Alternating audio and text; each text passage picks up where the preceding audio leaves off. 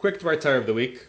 In this week's Parsha, Parshas Beha'aloscha, the end of the Parsha relates how Miriam and Aaron spoke negatively about Moshe, and how Miriam was punished with tzaraas.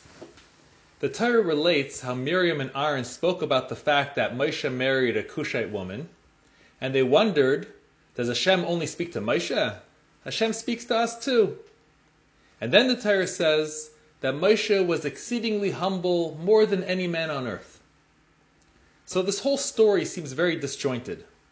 First of all, what exactly did Miriam and Aaron mean about the fact that Moshe married a Cushite woman? What about it? And what does this have to do with whom Hashem speaks to?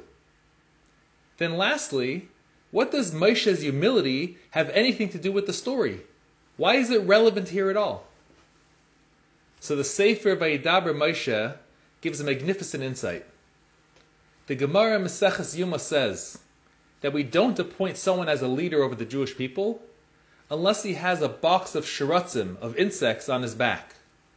Meaning, he should have some family skeletons in the closet. This way, he'll never get too haughty or arrogant as a leader, because if he ever does, the people will remind him of those skeletons in the closet. So Miriam and Aaron are wondering, why is it that Moshe, the youngest of the three of us, merited to be the leader of the Jewish people? After all, Hashem speaks to all of us as well. In fact, Miriam was experiencing prophecy even before Moshe was born. So why is it that Moshe is the one that became the main leader? It must be because of the Cushite woman that he married. Both Aaron and Miriam married other people that descended from Avram, Yitzchak, and Yaakov. They had great pedigree in their marriages. They were free of any blemishes. Moshe, on the other hand, married a Cushite woman. He had this large skeleton in the closet that was open for all to see. Therefore, it must be that he met the criteria needed to be a leader, and that's why he became the main leader. To which Hashem and the Torah responded that Moshe was the most humble person there was. You think, said Hashem, Moshe needed the box of shratzim on his back to keep him humble? He was already humble. Even without that, he would never become an arrogant leader.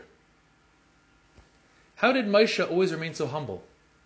So the Torah continues that Hashem says, Bechol Besi Nemonhu, that he is trusted in all of my house.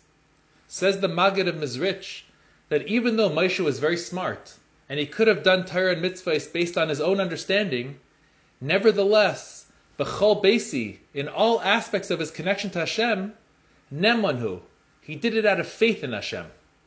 He didn't rely on his own intellect, as he realized that this can lead to thinking your opinion matters.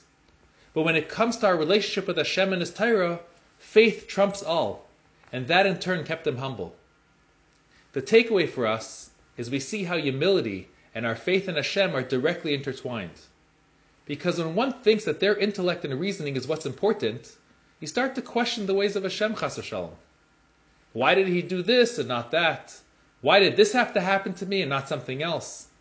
But when we act with humility and we realize that everything Hashem does is for the best, whether we understand it or not, then that strengthens our faith in Hashem, who in turn promises to reward our true faith in Him by providing for us and keeping us safe. Have a good Shabbos.